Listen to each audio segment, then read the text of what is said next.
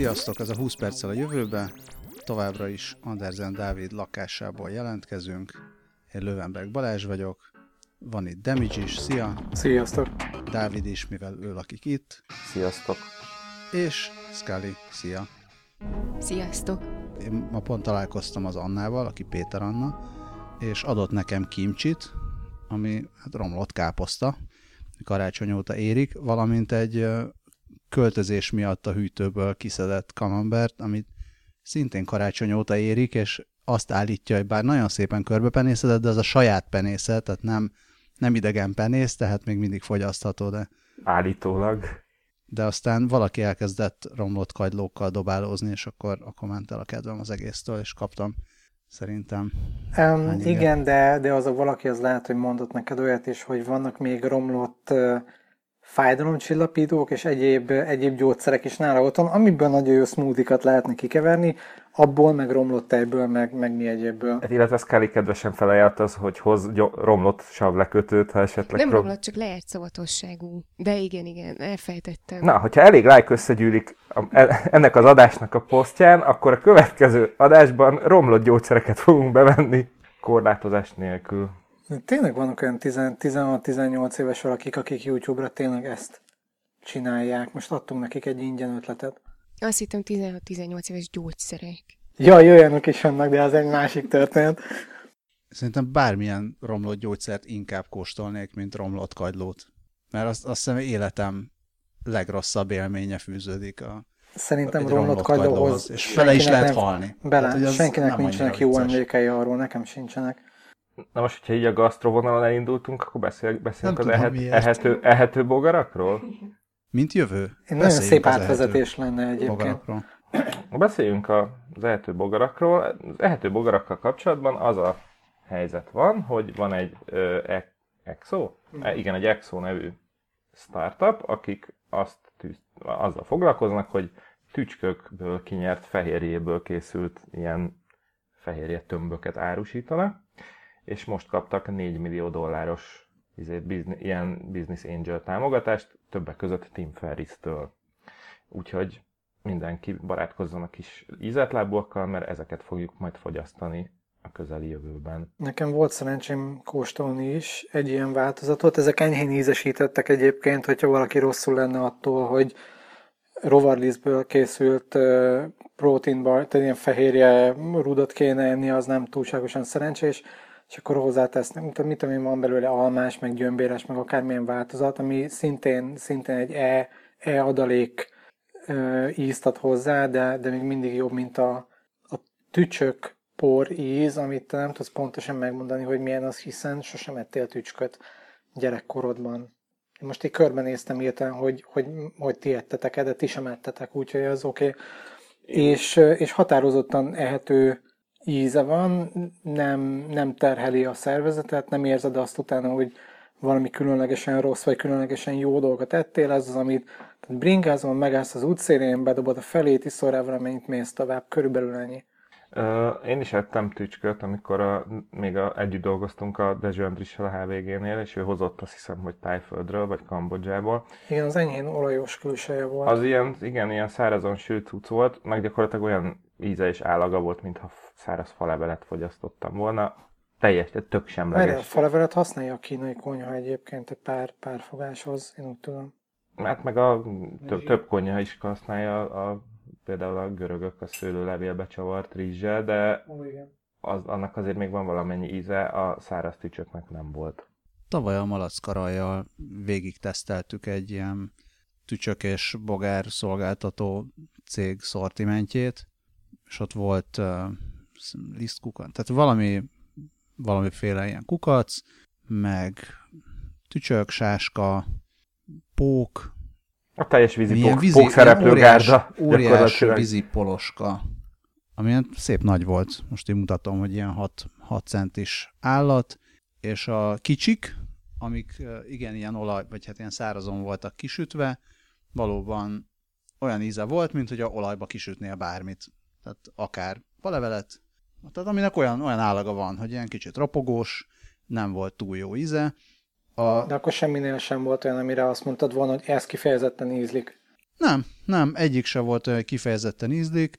De rossz se volt akkor ez. Rossz se volt, ami kifejezetten rossz volt, azok a nagyobb állatok, amiknek teljesen egyértelműen csak az volt, tehát nem étkezési céllal készítették, hanem hogy lehessen viccelődni, menőzni, ijeszgetni másokat, hogy ha-ha-ha, edd meg a 6 centis ocsmány vízipoloskát. És ilyen avas, egészen undorító íze volt, nehéz volt elrágni, az nem volt jó.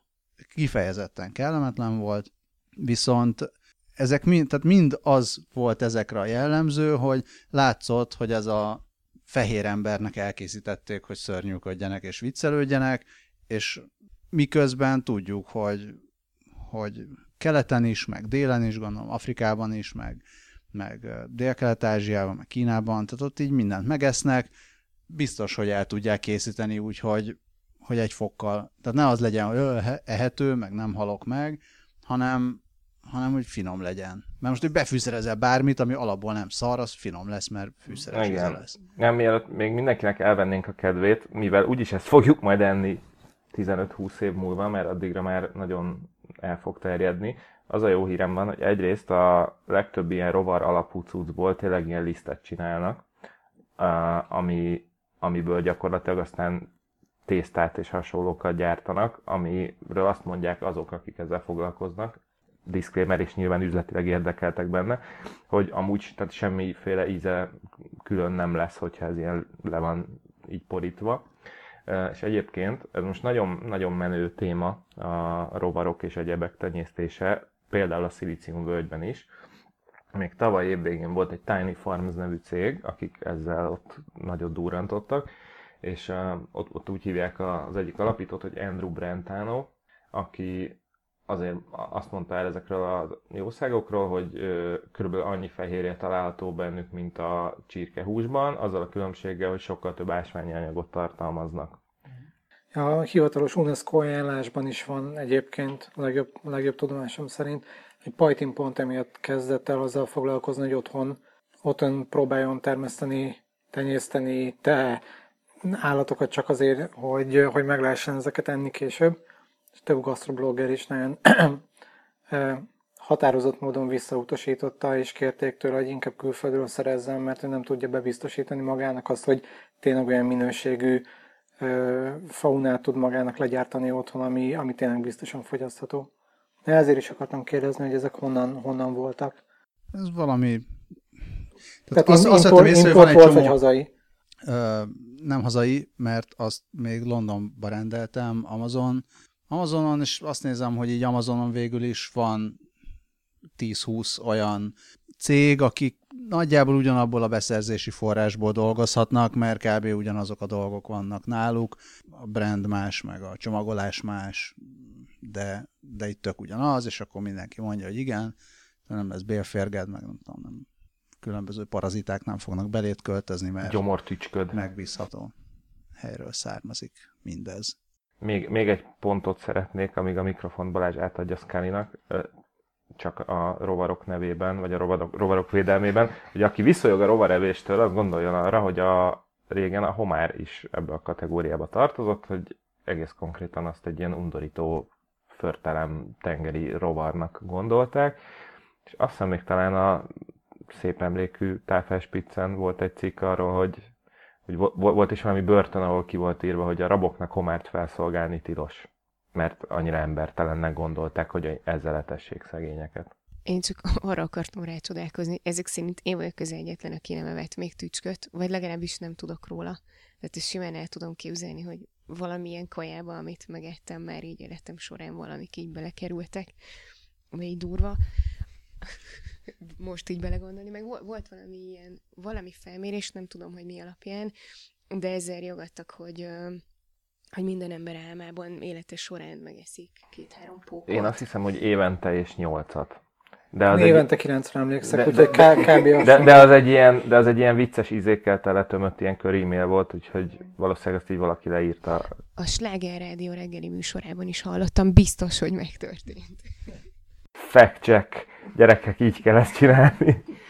Erre a cikkre meg visszatérve, ebben a végén azt írták, hogy viszonylag drága ennek a tücsöklisztnek az előállítása, és szerintem így itt van a gond, tehát, hogy ez, én ettől, vagy szerintem emiatt nem fog annyira elterjedni, ha csak nem találnak itt.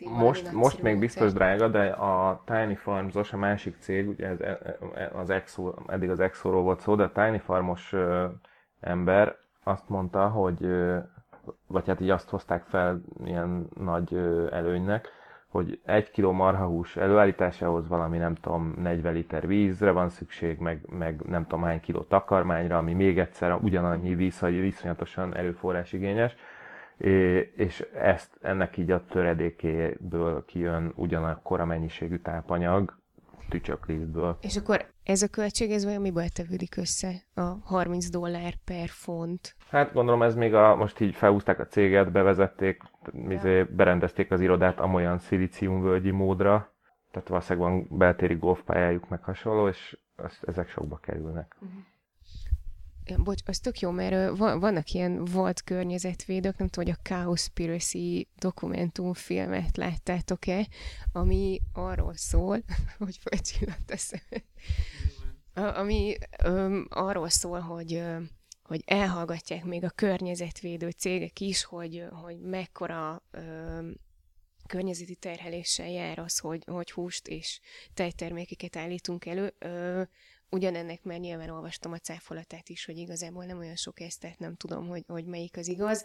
Ez az a film, ami a kanibalizmust támogatja egyébként.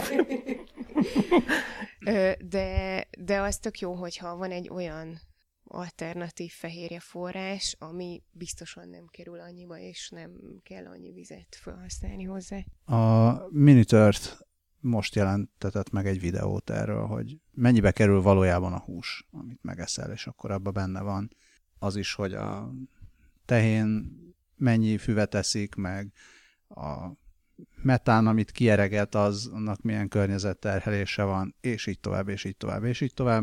És akkor, hogyha mindezt beleveszed abba, hogy mennyibe kerül valójában a hamburger, akkor már is kijön, hogy egyél inkább zöldséget. Heavy metán.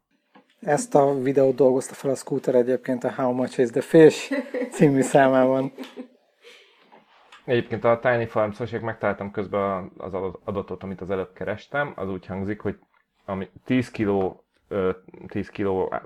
tehén táp, vagy széna. Tehén cuccot akartál mondani, ugye?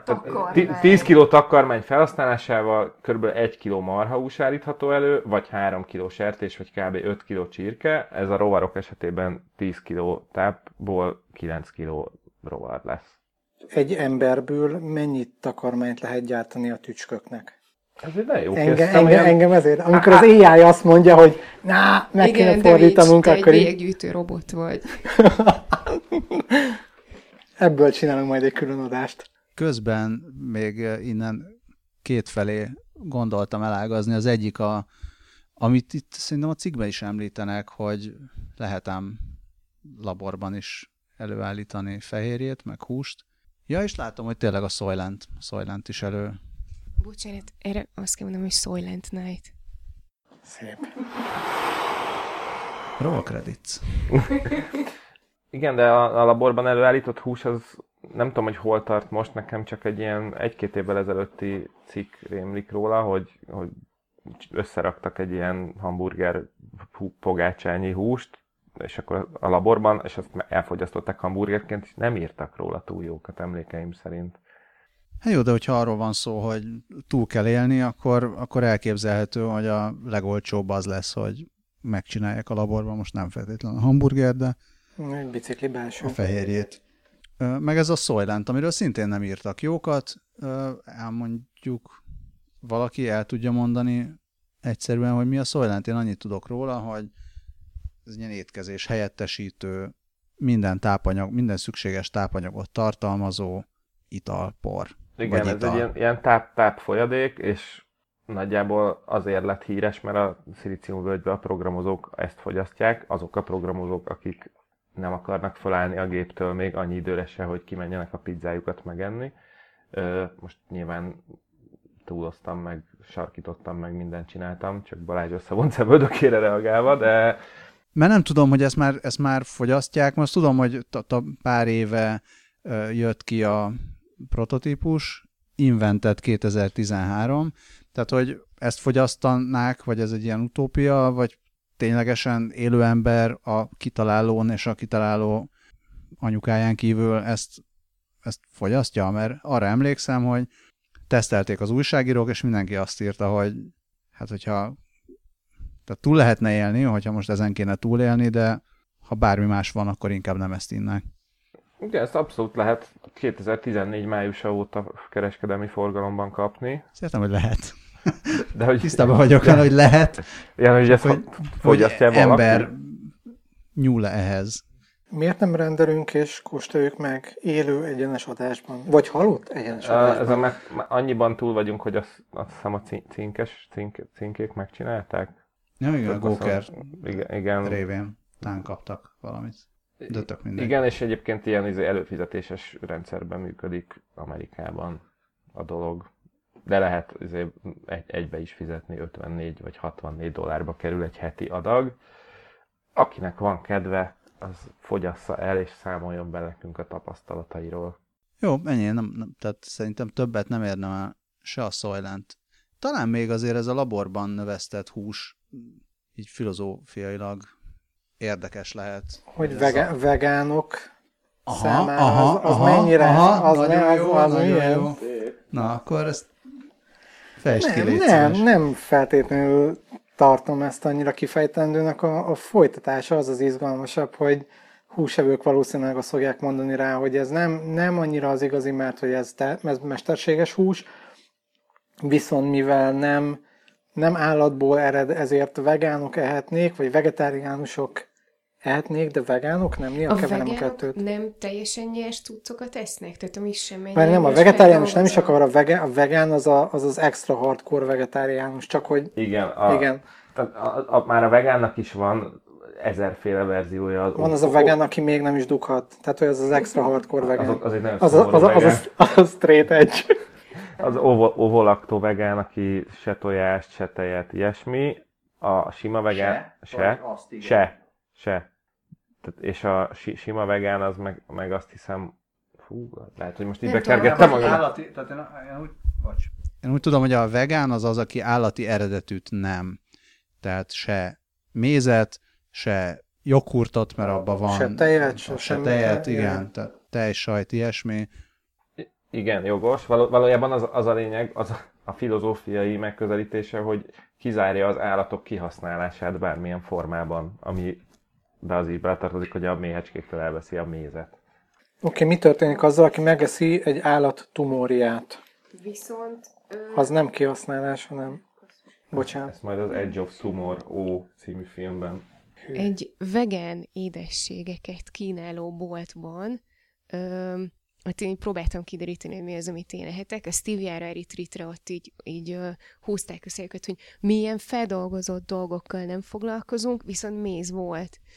Tehát de lehet, hogy ők akkor nem követik rendesen ezt a megfelelő vegán. Ők ilyen mocskos, még kapitalista kizsákmányolók. És ők nagyon finom cuccaik voltak. Én pont nem a mézesből ettem, hanem amiben csak így gyümölcsök voltak. De nagyon jó volt, úgyhogy tudom ajánlani. Most itt keressük a vegánok és a vegetáriánusok közötti különbséget. Viszont közben én arra jutottam, hogy ezt a laborban növesztett húst, ugye a húsevők azért nem fogják enni, mert ez nem hús, a vegánok meg azért nem fogják, mert nem zöldség. Hát, hogyha olcsóbb lesz a csirke, mint a csirkefarhát, akkor lesz végül is egy célcsoportja. Szóval az ovolakta, az hogy azt igen. Aha. Tehát az tojást és tejet és mézet, ami se ovo, se laktó, tehát azt fogyaszthat. A nyers fetisisztáknak mi a neve? A nyers az a raw vegan, és van még egy durvább, ami fruitarian. A Steve Jobs. Aki meg csak azt, ami már leesett, tehát az már ne is bántsa a növényt, vagy mi. Ez egy ilyen newtonista megközelítés.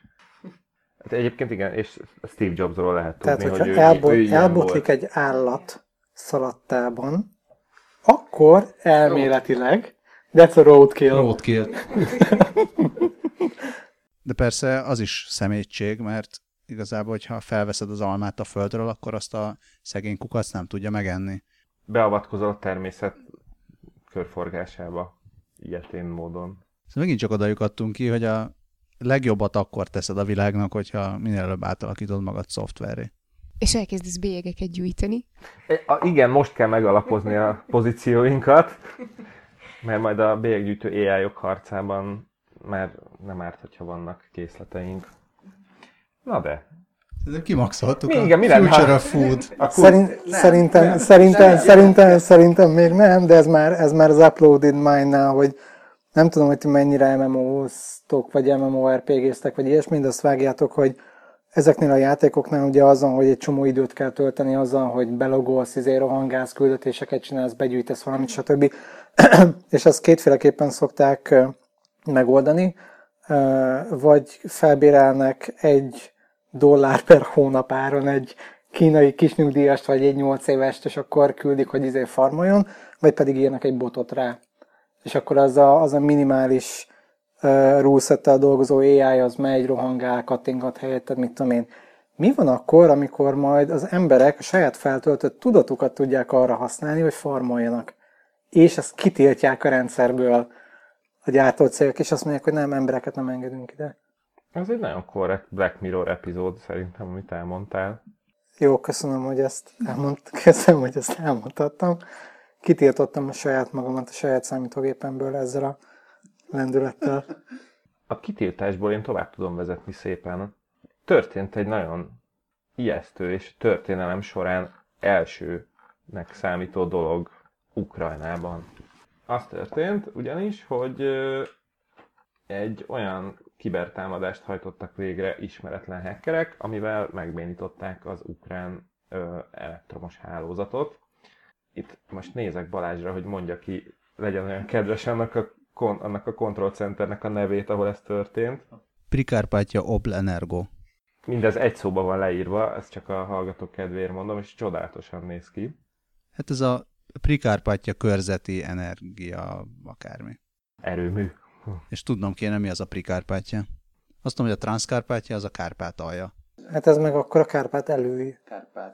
Mert hogy Pri, tehát hogy igen. Na jó, csak Pri, de gondolom Oroszország felől nézve. Tehát akkor a... Jogos. Szóval ott történt ebben a nyugat-ukrajnai, az Ivano-Frankwyszk régióban. Ez egyébként még tavaly december 23-án történt.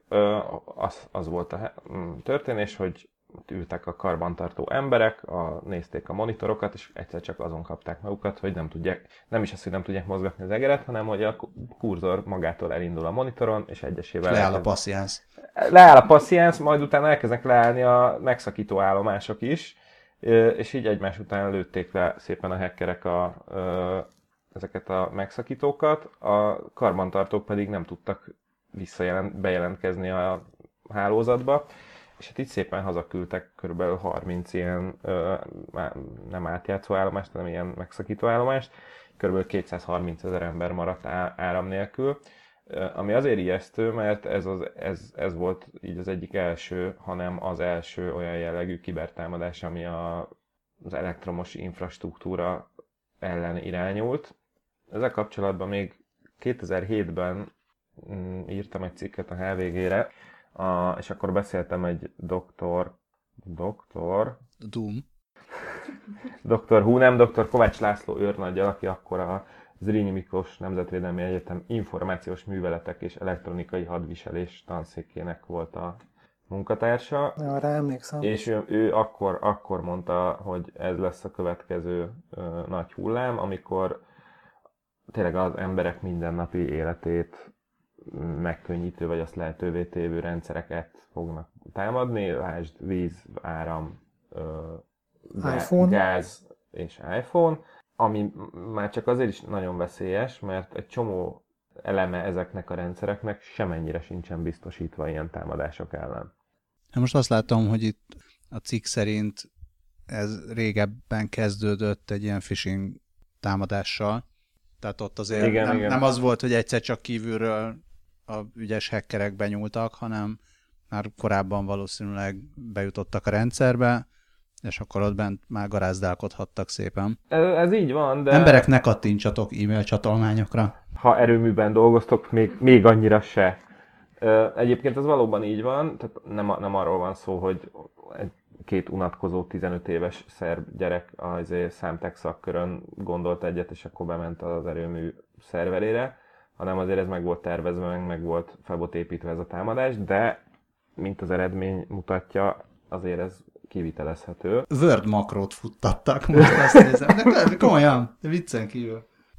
Én olvastam egy kiberbiztonsági szakértőnek egy cikkét arról, és ő azt írta, hogy vannak feltételezések, ami szerint a Black Energy nevű malware is szerepet játszott ebben a támadásban, és azt viszont már így észlelték korábban egyéb energiacégeknél, tehát simán lehet, hogy ugyanezt így máshol ugyanígy el tudják játszani, amikor éppen szükségük van rá.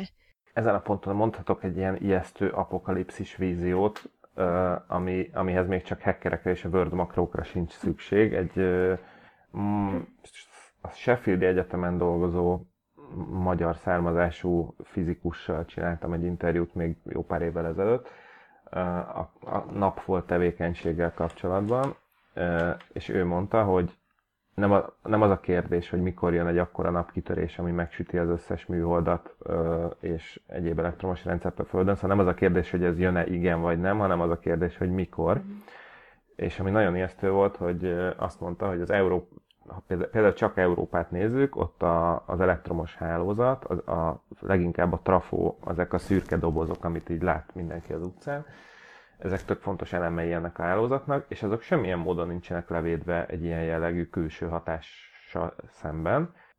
Vagyis, hogyha jön egy ilyen napkitörés, akkor megyünk vissza a 17. századba, és az volt az ijesztő része ennek, hogyha így, ez 2009-ben vagy 2010-ben volt az interjú, azt mondta az ember, hogyha akkor abban a szent pillanatban elkezdenék ezeket az összeset lecserélni, akkor ez egy 15-20 éves procedúra lenne. És egyébként azóta se dolgoznak ezen, tehát hogy bármikor lehet egy olyan, hogy a nap azt gondolja, hogy így ásít egyet errefelé, és akkor nem fogtok podcastot hallgatni. Akkor mégse olyan jó ötlet feltölteni a tudatunkat. De már eleve napkitöréstől védett helyre kell feltölteni. Ami ráadásul még napelemről is megy. És ugye a feltöltött tudatnak fűtése kell, de addig viszont mindenki esetleg a fatüzelésű kályhát azt installálja. Mindenki töltse fel a tudatát egy fatüzelésű kályhába. És podcastot is majd a fatüzelésű interneten keresztül fognak tudni hallgatni. Hát, steampunkosodunk szépen. Volt egy ilyen a Wait But Why, ahonnan az AI-os cikket is beraktuk. Ott szoktak lenni ilyen mókás kis gondolatkísérletek, amire okos emberek beírhatják a kommenteket, hogy vajon ha így megszűnne minden technológia, de az emberek tudása megmaradna, akkor mennyi idő alatt tudnának, nem is az volt, hogy visszaépíteni a civilizációt, hanem egy működő iPhone-t összerakni. De hogy így tehát mindenki így összeáll, és akkor hány év lenne az, hogy összerakjanak a nulláról egy olyan iPhone-t, hogy nem tud megkülönböztetni a valóságostól. De ez a megszűnő technológia, az azt jelenteni, hogy most így csettintünk, és akkor most így mi négyen itt ülünk a puszta közepén egy kövön, és nincs nálunk semmi. Igen. Aha. De úgy mindent, tehát tudjuk, hogy mi van, meg mindenki tudja, hogy mi van, tehát a Apple dolgozói is tudják, meg a Samsung gyárba is tudják, hogy a Samsung gyár hűlt helyén is tudják, igen, hogy kell hajlítani az érintőképpen. Lehet, hogy én túl gyakorlatias gondolkodású vagyok, de hogyha megszűnne a világon minden technológia, akkor én nem egy iPhone-t akarnék első körben összerakni. Jaj, de ez egy gondolatkísérlet. Elnézést. De ezt mondja az Isten, vagy a szuperképességű alien, aki előidézte ezt a helyzetet, hogy akkor kaptok vissza mindent, hogyha... Egyébként volt egy ilyen érdekes sorozat, most nyilván nem ugrik be a címe, de az így arról szólt, hogy az elektromosság szűnik meg. Tehát, hogy minden megmarad. Maga az elektromosság? Ne, tehát, hogy nem működik az áram ettől, tehát, hogy behalnak az erőművek, és nincs, hogy újraindítani őket, és az indítása tök érdekes volt, Aztán elmentek valami nagyon fura irányba. Egyébként ott is volt egy nő, aki cipelte magával az iPhone-ját, így még 20 évvel a katasztrófa után is, azért, mert ő Angliából jött, tehát Amerikában, és ott ragadt, tehát hogy nyilván elektromosság hiánya van. Gondolom a szponzorpénzek miatt is egy kicsit azért volt kedve. Nem, hanem képzeld el, hogy az Angliában ragadt gyermekeinek a képei azon az iPhone-on voltak, ugye kinyomtatva nem volt nála semmi. Ez nem a Revolution volt, vagy valami hasonló volt a címe, és ilyen, majdnem ilyen amerikai polgárháborús ízű történet volt. És hú, annyira jó, de jó lehetne spoilerezni. Valamennyit néztem belőle, de... Én az első évadot néztem meg belőle, és utána volt még egy, vagy még kettő. Nem tudom, én beleuntam, pedig annyira jó volt az alapötlet, nagyon szerettem az ilyen posztapokaliptikus ezeket. Posztapnak jó volt, bár túlságosan finom volt és kedves, tehát itt emberek viselkedtek egymással például, tehát hogy nincsen áram, kaja kevés van, semmi sincsen bevédve, és emberek békésen találkoznak az ismeretlenek egymással egy útnál, és elbeszélgetnek alját, hogy elvágnak egymást torkát. Hát az ez volt. Egyébként érdekesek ezek a gondolatkísérletek, mert az érdekes benne, hogy mennyire van rágyógyulva az agyunk a technológiára. 2-3 haverommal ezt kezdtük el játszani, ott is annyi volt, hogy nincs áram, kész, nincs. Mobiltorony, internet, semmi. És akkor így kérdeztem az egyik haveromat, hogy így mit teszel ebben a helyzetben. Hát így beülök az autóba, és elindulok kifelé a városba, mondtam, hogy jó, eljutottál a 3 sarokkal, arrébig, ahol káosz van és dugó. Jó, akkor felhívom Nem. Jó, de akkor írok Facebookon Nem. És körülbelül egy ilyen 4 óra, 20 perces ilyen héjak lefejtések kellett hozzá, hogy eljussunk oda, hogy na igen, ezeken túl vagy, hogy mindent megpróbáltam, ami az áram kell, és akkor most ott állsz, van az autódban a benzin, mondjuk 50 kilométerre, de amúgy nem tudsz elmenni sehova, mert mindenhol dugó van, meg káosz. Hát, ha sírjunk egy kicsit, akkor a szomorú hírre rámenjünk. Meghalt Ray Tomlinson 74 éves korában. Mindenki, akinek Ray Tomlinson neve nem mond semmit, az most küldjön egy e-mailt, és hogyha ez utóbbit megtette, akkor már tudja, hogy miért fontos Ray Tomlinson, ugyanis ő volt az, akit leginkább az e-mail kifejlesztőjének vagy feltalálójának tartanak. És ő is volt, tehát az ő nevéhez is kötjük egyébként az @sign, tehát a kukacot. A kukacot, igen. Amivel a user nevet meg a domaint szeparálod. Igen, és amikor megkérdezték, hogy miért ezt választotta, akkor valami olyasmit mondott, hogy azért, mert az volt az egyetlen, amelyik még nem volt felhasználva sehol máshol. Igen. És így lett a kukacból egy nemzetközi szimbólum. Ezen a ponton szeretném mindenkinek a figyelmébe ajánlani, az Európa.nak a blogján van arra beírjátok a Google-ba, hogy nagy kukac térkép, akkor fogtok találni egy nagyon cuki térképet Európáról, ahol megnézhetitek, hogy Európa egyes országaiban, amit mi kukacnak hívunk, azt ők hogy hívják. Ja, ez tök jó, mert akartam is mondani, hogy orosz, ha már itt a ukránokról, oroszokról beszéltünk, hogy oroszoknál, ha jól tudom, akkor kiskutya. Szabadság. Arra ti emlékeztek egyébként, hogy mi volt az első e-mail, amit küldtetek, vagy amit kaptatok? Én pont ezzel a hírrel kapcsolatban kezdtem el ezen gondolkozni, és nem tudom visszaidézni. Azt tudom, hogy mik voltak az első kereséseim az interneten annó, de hogy mi volt az első levelem, abszolút nem tudom visszaidézni. Nekem az megvan. Mi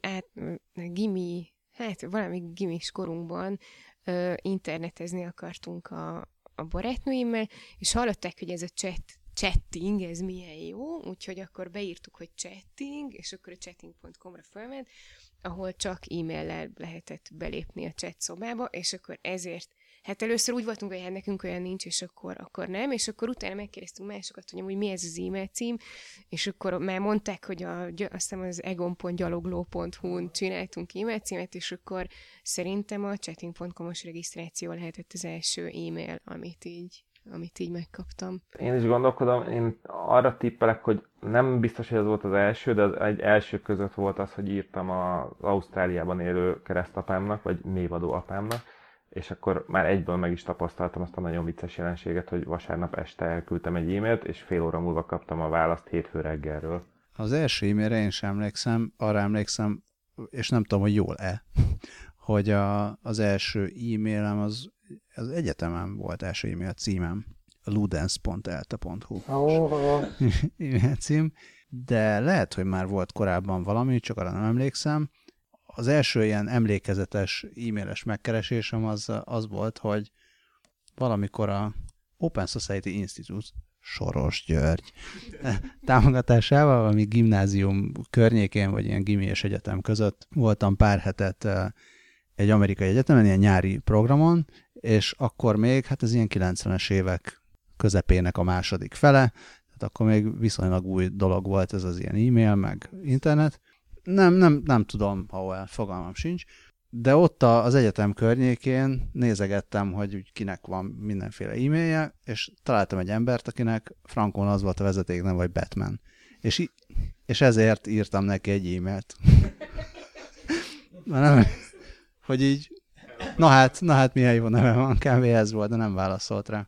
De most azért kérdeztem a Computer5, mert egy ismerősöm apjának, hát ő már így a 90-es évek elején, 92-3-4 környékén már e-mailezett, és neki frankó Computer5-ös e-mail címe volt, ami úgy nézett ki, hogy a kukac előtt nem az volt, hogy nem tudom, Kovács.József, hanem egy ilyen 15 számjegyből álló sorszám, és így ez volt az e-mail címed.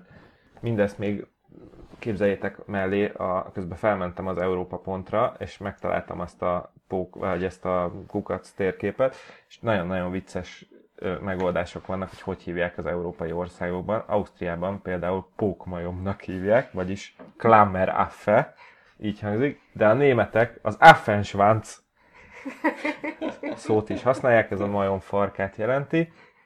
Szlovákiában pedig Zavinács, vagyis heringtekercs névre hallgat. A kedvencem egyébként a bolgár, ahol rosszul írt betűnek fordít, tehát úgy hívják az etet, illetve a finneknél pedig a kis cica farka, vagy miau, de ezt úgy is írják le, hogy miuku mauku. Na most ezt úgy elképzeltem, hogy ilyen komoly nyakkendős üzletemberek, hogy elmondják egymásnak az e-mail címüket, azt nem tudom, hogy tudják röhögés nélkül. Lehet, hogy ők meg azon röhögnek, hogy kukac. Nekem egyszer volt egy olyan e-mail cím, hogy gyáva kukac. Gyáva kukac. Elender.hu. Mafia volt. Bagoly.hu. Elender. Accelero. dpg.net. Ez ilyen hihetetlen nosztalgia hullám egyébként. Azt tudom, hogy nekem az Elendertől jött az első számítógépem ráadásul, és azok a csávok, akik kitolták a hátulról a szervizből, hogy tessék, mondták, hogy hát látszik, hogy a demo színes dolgok azok neked be fognak jönni, hát az egyik szemem arra nézett, a másik arra, fogalmam sem volt ez micsoda. Mondták, hogy feltöltöttünk rá mindent a gépedre, tele is lett, vigyed haza, nézed meg. Aztán eltörték az életemet előre. Ray Tomlinson is 20 perccel a múltba. Igen. Valamit akartam mondani. Igen, megvan, köszönöm szépen, a nosztalgia hullámjegyében.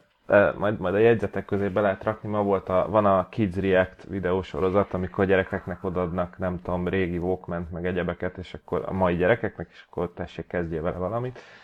Ma jött ki az a verzió, amikor ilyen 13-4-től mondjuk 20 éves fiatalok, 20 évesig fiatalokat leültetnek egy ilyen nagy régi gép elé, bekapcsoltatják velük, más sem egy szépen, mert először a monitort akarják bekapcsolni, és ezek után a Windows 95-be bejelentkeztetik őket, és hát a reakcióikat érdemes megnézni, mert nagyon vicces. Igen, a csatlakozz az internetre is nehéz, és utána a végén az a legjobb, amikor a leállítás és start menüből az még így megy, és akkor ott van a felirat, hogy most már biztonságosan kikapcsolhatja a gépet, amit hányszor vártunk már az irodában, vagy nem tudom, nektek volt olyan, hogy még mindig várod, táska összepakolva, azért kalapkabát, sapka, és az még mindig ezt egy mai teljesen kortárs laptop is bármikor produkálja, amikor még 47 update telepítését várd meg, és addig... Tehát én már konkrétan álltam buszmegállóba a kezemben nyitott laptoppal, ami még mindig tekert az update. Ugye? Vegyetek meket. Ne vegyetek meket. Rakjátok össze technológia nélkül. Nem néztem meg, csak ilyen cím szintjén láttam ezt a gyerekek reagálnak a Windows 95-re, vagy nem tudom mire. viszont azt nem tudom, hogy azzal mit kezdenének, hogy mit kell átírni a config6-ben, hogy menjen a játék. Illetve, hogy az IRQ-t és a DM-it hányasra kell állítani, hogy legyen hangja is.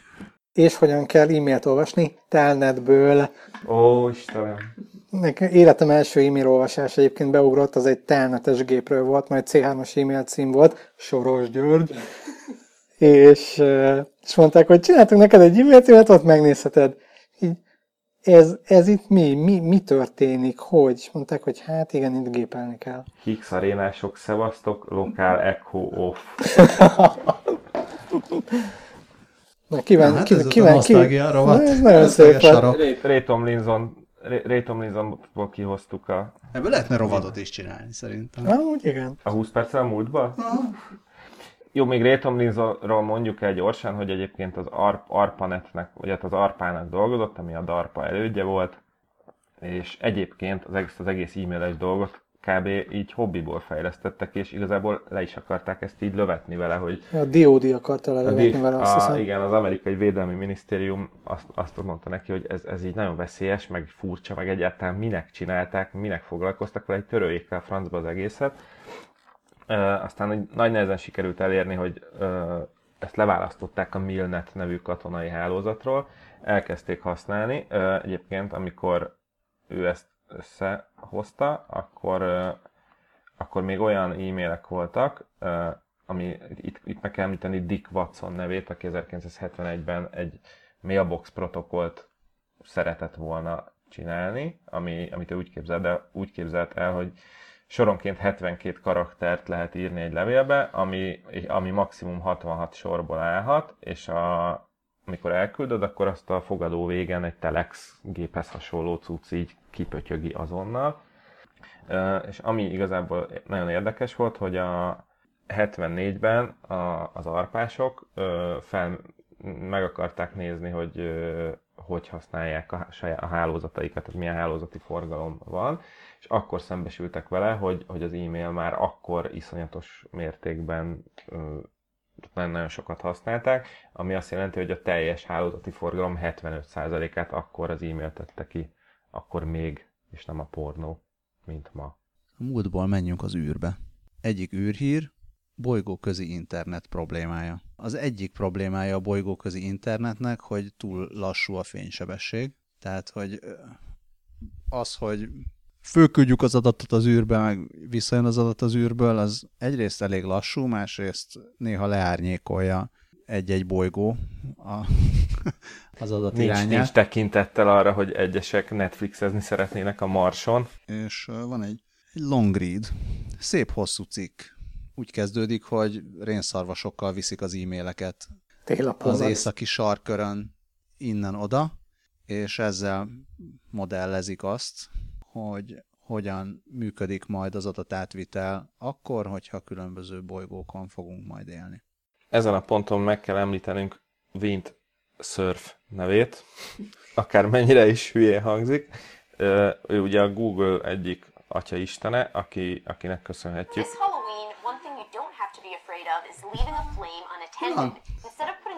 Autoplay. De tényleg, most komolyan egymás között vagyunk. Az autoplay kinek áll érdekében? Miért nem használsz adblockert még mindig? Mert a munkahelyben kötelező használni az a kapcsolat be. Tehát, hogy délután 6 adblocker automatikusan bekapcsol, csá. Ez egyébként nem adblock, ez nem egy hirdetés volt, hanem a Popsci-nak a és ezt olvasta már című... Hirdetésnek hívják azt jobb helyeken. Szóval térjünk vissza Vint Cerfre, aki megoldotta azt, hogy ne timeoutoljon egy ilyen adatátviteli folyamat, pont azért, mert mondjuk a Földről a Marsig ellőni a jelet, az több percet is igénybe vesz. Fél óra egyébként, az vicces egyébként, hogy zárójeles közbevetése 2010-11 környékén volt egy olyan info, hogy fél órás az adatátvitel a Föld-Mars között, és hogy az elméletileg most is működőképes, csak nagyon lassú. Meg nem mindig. Tehát van, amikor jó, akkor fél óra, vagy 20 perc, amikor meg nem, akkor meg kell várni, hogy megint látható legyen. De ilyenkor jöhetnek az öregek, és mondhatják, hogy aki a kicsit nem becsüli. Hát meg ez is ilyen nosztalgikus élmény, hogy lassú az internet. Igen, illetve a demo színerek előtt megint hatalmas lehetőség áll, hogy 4 kilobit beletolják a tegnap esti trónokharca epizódot. Most láttam japán 4K demókat. Hogyha eddig néztetek 4K demókat, és azt hittétek, hogy az a technikai brilliance-nek a csúcsa, nem. Egyáltalán a japánok jöttek, és gyakorlatilag újra megrakták az egészet, ez hihetetlen. Szóval lehet majd Netflixezni a Marson? Igen, és ez a cikknek a címe, ami kapcsán elkezdtünk beszélni, és én ezen a címen azért mosolyogtam, mert pont a napokban volt egy hír, vagy múlt héten, hogy a Netflixet meghekkelték, és előfizetők adatait lopták el. Nem tudok róla, hogy a miénket ellopták volna. Viszont az tök vicces lehet, hogyha egy Marson élő ember felhasználói adatait lopták el, vagy lopják el a hackerek. Hívása fontos számunkra, kérjük, tartsa a vonalat! Közben instant follow-up, hogy 3 és 20 perc között van a jelátvitel sebessége, tehát valóban belefér fél órába. A Pluto felé pedig 4,5 óra volt, amikor a New Horizons-val próbáltak kapcsolatba lépni. Nem, csak azon gondolkoztam, hogy van olyan, amikor belváros kellős közepén leakad a net, és akkor sem tudok hozzáférni az e-mailjeimhez 2 órán keresztül. Hozzá lehet szokni ahhoz is. Meg ugye, hogyha Ukrajnában laksz, ahol hackerek. Ahol még áram sincs. Igen, de amikor a belváros közepén egyen jobban elütöd az időt, amíg várakozol a térerőre, mint a Mars felszínén. Honnan tudod te azt? Hát láttam Matt Damont, ahogy épp a saját kakájába ülteti a krumplit. Spoiler, bocs. Meg a Földön már azért jól el lehet helyezni a mindenféle csöveket. Azért, hogy az űrbe kifeszíteni a csövet 2 bolygó között, az különböző okokból is problémás. Tehát itt, amit majd próbálnak, vagy legalábbis ezt fejleszgetik, hogy legyen egy ilyen műhold hálózat, és akkor a ilyen átjátszó állomás. Igen, átjátszó állomás, tehát kicsit olyan, hogy valamit mindig lát valaki, és akkor dobálgatják át a bundleket egymásnak. Az is egy szép lesz, amikor majd Kovácsné betelefonál a Marsról, hogy jó napot kívánok, a 4-es átjátszót meg kellene szerelni, mert már kicsit lassan jön, és akkor így akkor majd mondják neki, hogy jó, hát Kovácsnéni akkor így egy ilyen 8-12 hónap múlva elindulnak a szerelőink, nem tudom, hogy akkor lenne egy alkalmas időpont. Szóval, hogy azért ennek a karbantartása az egy vicces buli lesz majd. De az is lehet, hogy majd úgy csinálják meg, hogy lesz saját internet a Marson szépen kiépítve, és akkor időnként havonta érkezik a teljes, igen, havonta update-elik az egészet, és akkor megvan, hogy ez a film csak a marsi interneten van meg. És egyébként mindenki pornót fogja várni, és így néha van egy Wikipedia update, meg egy földi Facebook update. A Marson az update Norbi egész mást fog jelenteni. Oh. Ennyit a marsi internetről. Következő cím: kínai kvantumműhold megváltoztathatja a titkosítást. Kvantumműhold és kvantumkriptográfia. Mert megint kvantum. Rád nézünk a Balázs a PNP-t elmondja, addig mi kimegyünk egy kóláért. Még ez, hozzáteszem, a PNP-t azt egyáltalán nem, hanem mai hír, de régi hír, hogy olvastam egészen bombasztikus headline-t, miszerint RSA? Igen. RSA. Csak a repetitive stress injury keverem. Szóval közelebb jutottunk az RSA feltöréséhez, hatalmas lépés a kvantum számítógépek terén, és elolvastam, és akkor kiderült, hogy sikerült a 15 prim faktoraira bontani a számítógépnek. És akkor bezártam azt a cikket. Clickbait mindenütt. Mit tudunk a kínai kvantumműholdakról? Kínai kvantumműholdról azt tudjuk, hogy QS-nek fogják hívni, Quantum Experiments at Space Scale.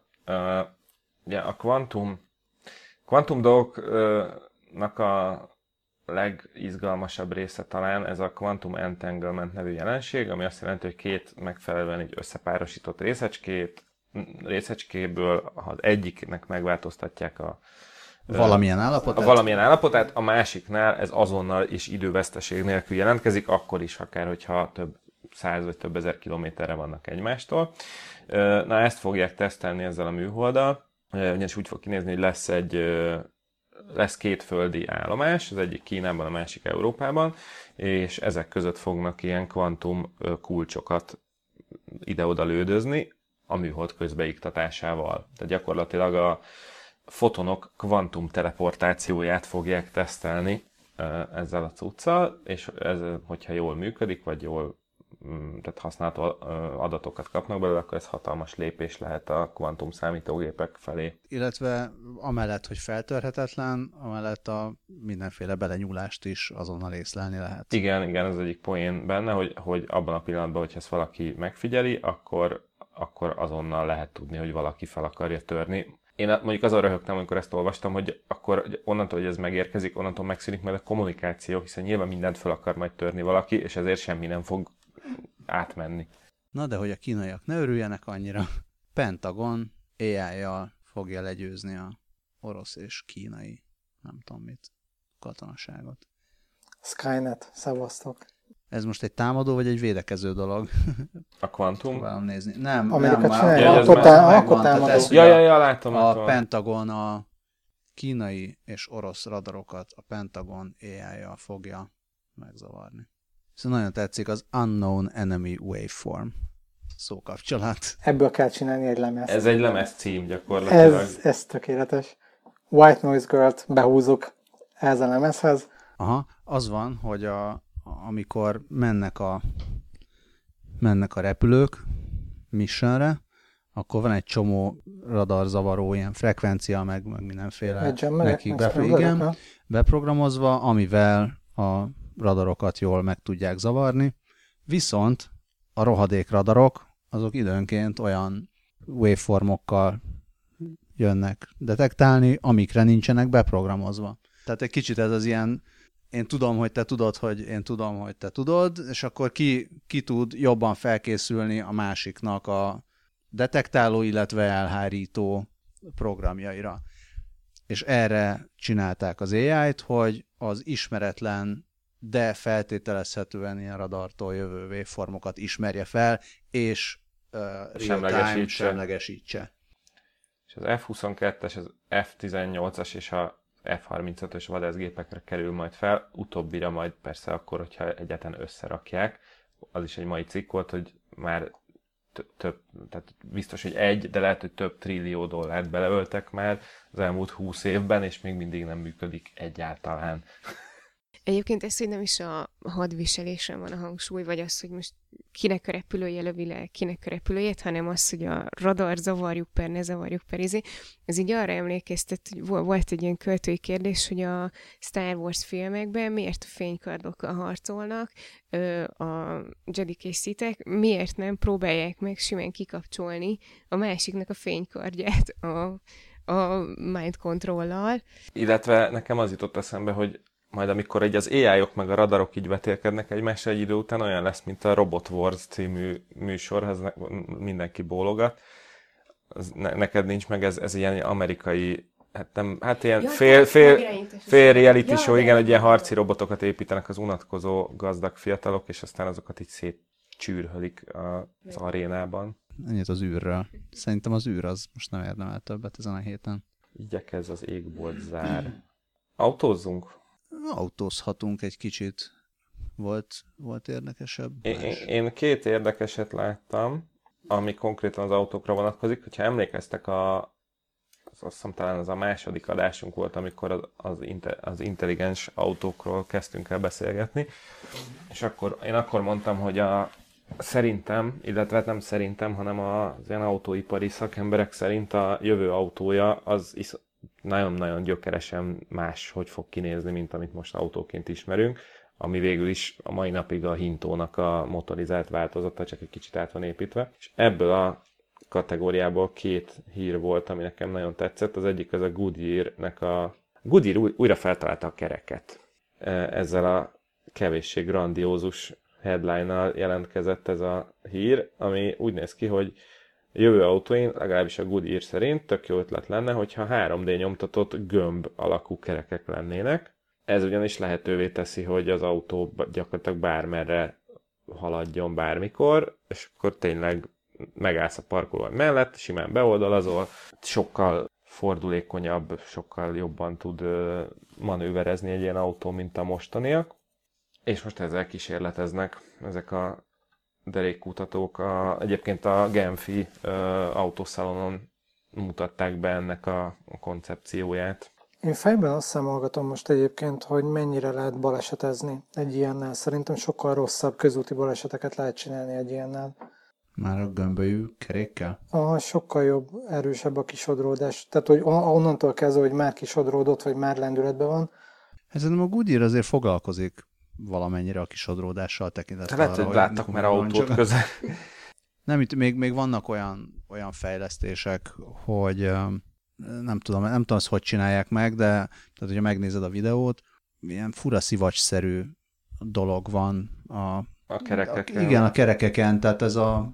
Mint egy nagy golflabda leginkább úgy, ilyen kis bemélyedések.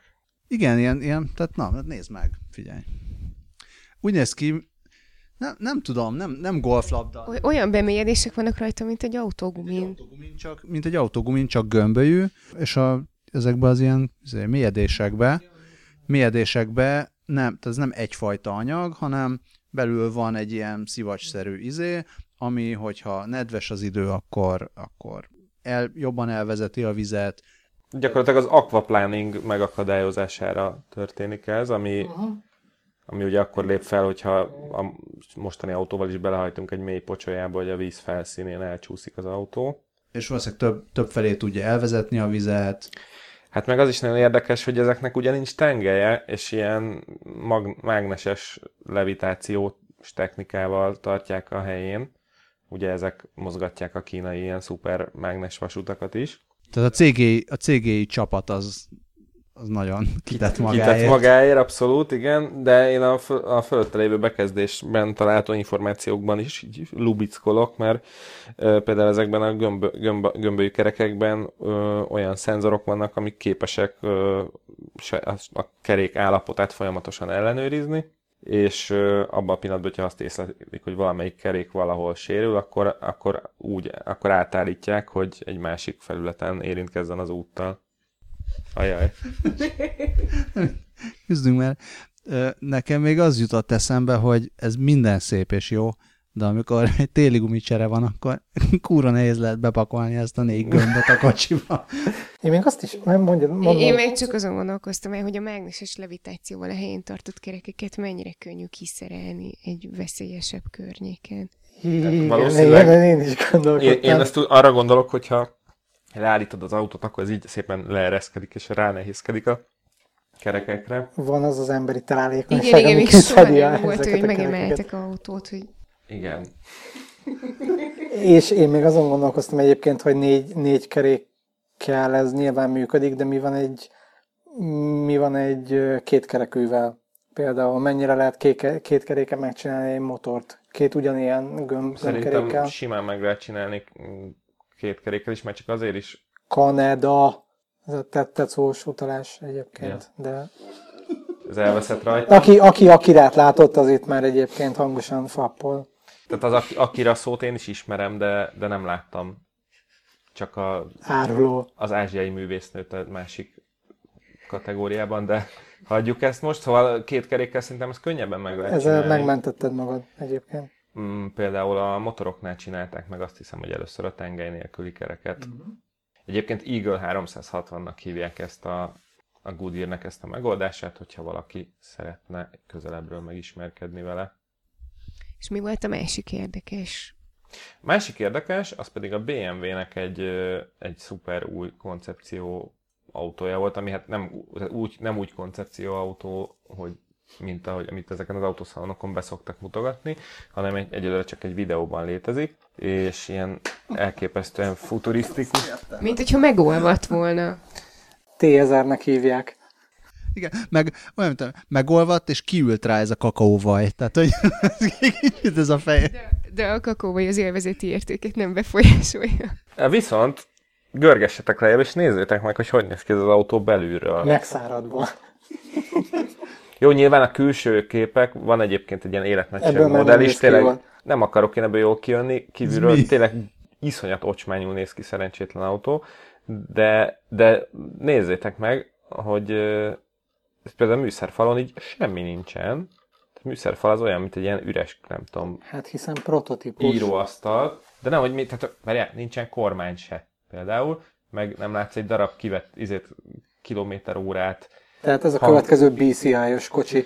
Ez még nem BCI-os, mert ez augmented reality-vel fog működni. Tehát műszerfal helyett augmented reality lesz, ami kivetíti a mindent, amit látnod kell. Gyakorlatilag én ezt úgy tudom elképzelni, mert bár sajnos pont a legizgalmasabb részéről. Van kormány. Én ott látok kormány. De az egy augmented reality kormány, nem?